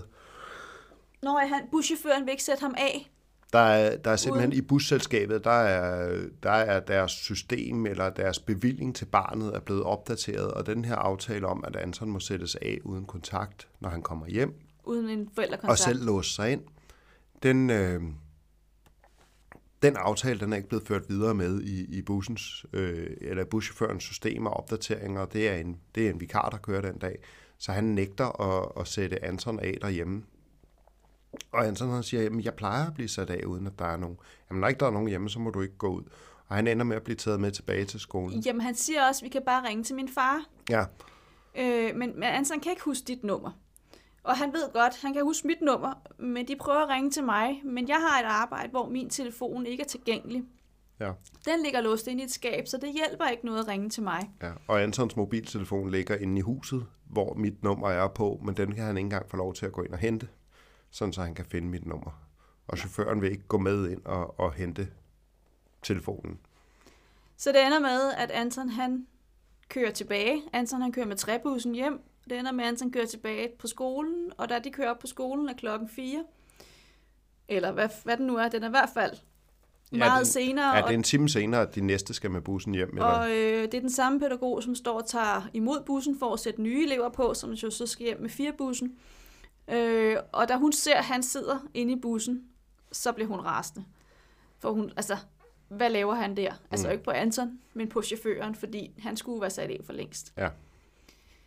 Jeg kan ikke huske, hvad der egentlig sker, om Anton så tager den fire bussen hjem, så, øh, eller hvad. Men der kommer ro på i situationen igen. Men det er sådan, en situa- det er sådan nogle situationer, der gør, at det med at køre bus for Anton bare ikke er særlig lykkeligt. Ja. Og så er det jo også det, at Anton får, at det har vi jo fået at vide efterfølgende, hvor, og, hvor mange grælde eksempler han egentlig, eller mange ting, han egentlig har været udsat for, som du siger det der med, det med, synes du ikke også selv, altså det er irriterende, når du selv sidder og larmer, eller hvad hedder det der, Ja. Øhm, jeg synes ikke, det er irriterende, når Anton sidder og larmer. Så kan vi ikke få undervisning, nogen af os. Så det, hvor han bliver udstillet, så er der jo også de eksempler, hvor han, altså der har, han- der har han været stoppet derude i nogle år, hvor at Anton siger, der var også dengang, jeg blev lukket ind i, ind, ind i rummet. Ja. De havde sådan en lille kosteskabsagtig rum, hvor man også kunne sætte sig ind, hvis man havde brug for ro, hvor han så åbenbart har været lukket inde.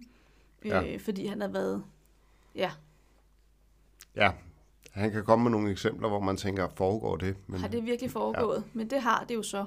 men de havde også nogle øh, nyudklækkede studenter, der, øh, der agerede som pædagogisk personale eller vikarer i, i en periode, hvor man kan sige, at der var en del, jeg ved ikke om der var noget udskiftning eller ubesatte stillinger, eller hvad der var, men i hvert fald så, så var der nogle meget unge fyre, der er kommet ind uden egentlig at være rigtig klædt på til, til arbejdet ja. med de her børn i gruppeordningen.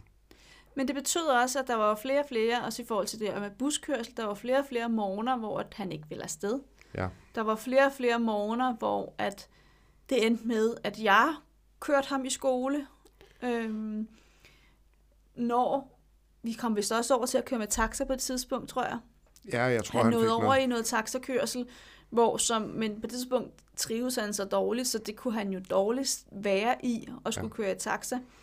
Øh, fordi sådan en taxa, den kan både lugte anderledes, chaufføren kan have spist noget mad, som, som lugter øh, i, i sådan en, en, en bil. Øh, han kan høre radio, han kan sige godmorgen, han kan, han kan bede Ej, ja. Anton om, Ja, om det, om det var der. Jeg, tror, jeg er faktisk ikke sikker på, at det var der, han kørte med taxa. Jeg tror, han fik solistnummering med det busselskab. Eller Det solistkørsel med det busselskab, som håndterede ja, der kørte han faktisk ikke med taxa, nej. Men, men han fik solistkørsel, som så nogle gange betød, at busselskabet så puljede det med kørsel fra andre skoler. Det kan godt være, at de hentede Anton som den første alene i gruppeordningstilbuddet, men så kunne de jo lige hive elever med fra nogle andre skoler øh, på tværs af kommunen, sådan så han rent faktisk endte med også at få en lang tur med dem og, og, og nogle sjove situationer der. Ja, så er det jo også bare sådan, når man kører med bus, så kommer bussen klokken et eller andet, og så skal man jo være klar. Ja. Altså, man, det, man kan jo ikke, bussen kan jo ikke holde derude i særlig lang tid. Mm. Altså, man skal helst være der med det samme, ikke? Ja.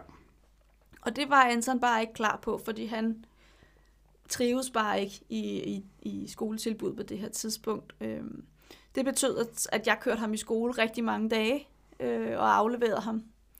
Det kunne godt lade sig gøre, men det var ikke det fede, fordi jeg havde jo stadigvæk et barn i bilen, som jo faktisk ikke havde lyst til at komme i skole. Ja. Og det betød jo også, at jeg rigtig tit kom for sent på arbejde, fordi det var lige der omkring, okay, skal du køre, så skal vi køre nu, fordi ellers så kan jeg ikke nå det, og det kunne jeg nærmest ikke alligevel. Nej. Og om eftermiddagen var det jo sådan, øh, på det her tidspunkt, og der nærmer vi os også, øh, altså vi nærmer os afslutningen af tredje, og, og, og, og går godt ind i 4. klasse, Mm. øh, hvor det egentlig fortsætter. Altså det ja. bliver et eller andet sted bare værre og værre for Ja. ja. Anton at gå i skole. Mm. Og, og skoleværingen banker på døren, ikke? Jo. Øhm, og der er jo flere og flere eftermiddage, og jeg vil ikke engang sige eftermiddage, hvor at dine forældre henter ham. Ja, vi, vi, vi bruger rigtig meget at have bedsteforældre til at, til at hente ham, og det... Der- Ja, for at vi kan passe vores arbejde, men, men det er virkelig... Der er rigtig mange dage, hvor at skolen ringer til dig igen, fordi man kan ikke ringe til mig, når jeg er på arbejde.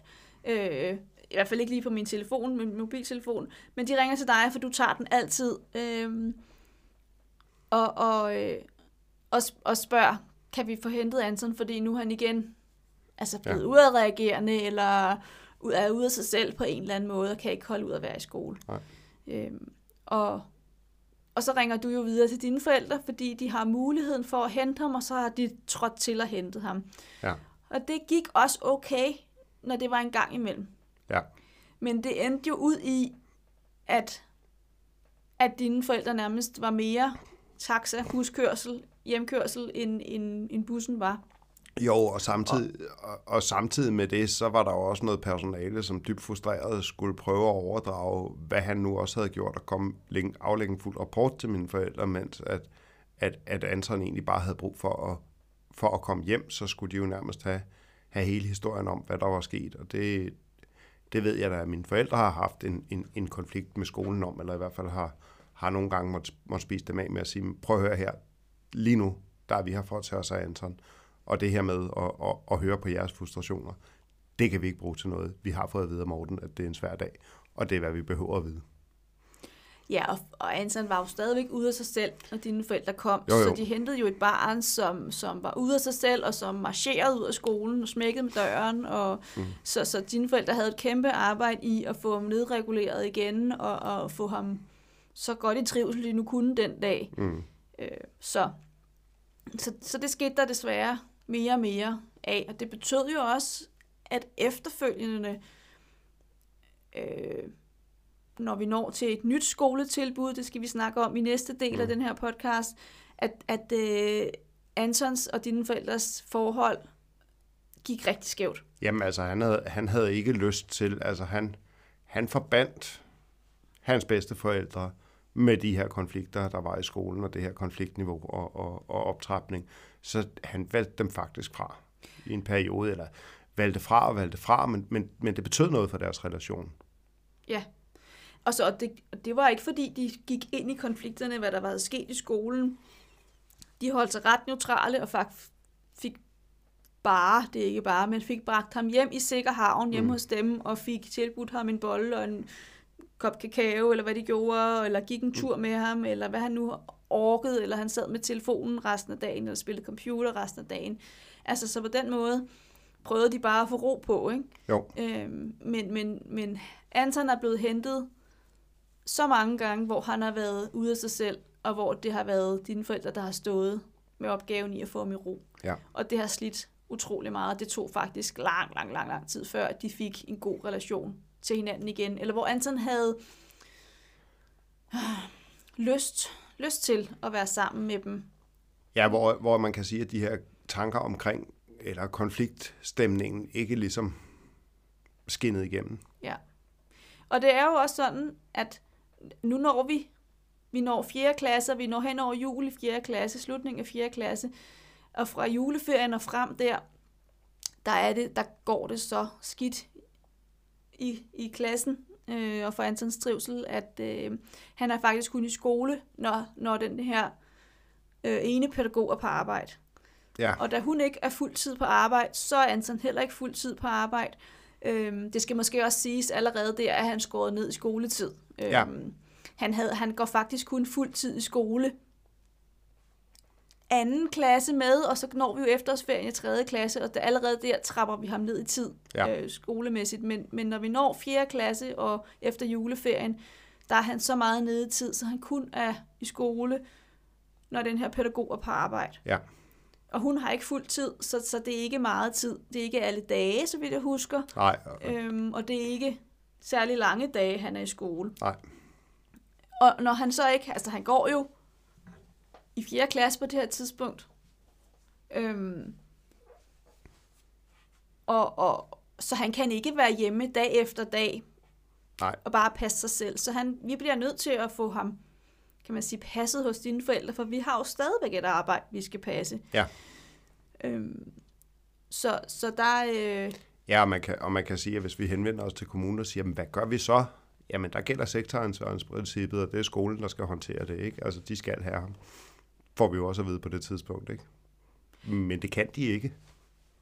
Nej, og jeg ringer jo op til, til øh, viceskolelederen et hav af gange og siger, nu bliver vi simpelthen nødt til at gjort noget ved det her. Vi kan ikke holde, det, holde til det som forældre. Og stå i det her, øh, ja, i den her, det her pres hele tiden og få hverdagen til at, at, at, at jonglere og virke, når vi har et barn, som er så lidt i skole. Nej. Ja. Så det ender jo faktisk ud med, at vi i slutningen af 4. klasse endnu en gang kigger ind i et skoleskift. Ja. Ja, du lyder helt træt. Ja, jo jo, men altså, det, Så vi kigger faktisk ind i at gå fra en gruppeordning til et behandlingstilbud, ja. en behandlingsskole. Og det skal vi snakke mere omkring, hvordan den opstart foregår, og hvordan øh, det kommer til at gå i tredje del ja, af besøg af dig, Morten. ja. Ja. Har du noget, du vil tilføje her til slut, inden vi, vi siger tak for, for i dag? Nej, jeg tror, vi har været, vi har vel været meget godt rundt her. Øhm, Så, så det vi kom rundt om omkring, i dag, det var at opstarte en gruppeordning, og hvordan det egentlig gik. Ja. og hvordan det egentlig har været for os som forældre. Og øhm, vi snakkede omkring udredning. Han fik sin diagnose, og hvad vi, hvilke tanker vi har gjort omkring det. mm, Og så har vi øh, talt om, at han igen, Anton igen mistrives i hans øh, skoletilbud, og at han faktisk skal have et, endnu et skoleskift. Ja. Og det vil vi tale mere om i øh, tredje del af denne, det her, den her episode. Ja. Men øh, så vil jeg sige tak, fordi du vil være med i dag, jamen selv tak. Og så vil jeg sige tak, fordi du lyttede med. Ha' det godt. Hej.